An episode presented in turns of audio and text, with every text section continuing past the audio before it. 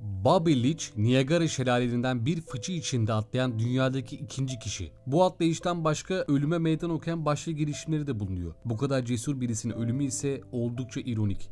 Bobby Leach bir gün Yeni Zelanda'da sokakta yürürken bir portakal kabuğuna basınca kayarak düşüyor ve bacağını kırıyor. Öylesine kötü bir kırıktı ki bacağın kesilmesi gerekiyordu. Cesur adam bir süre sonra kırıkta oluşan hastalıklar yüzünden öldü.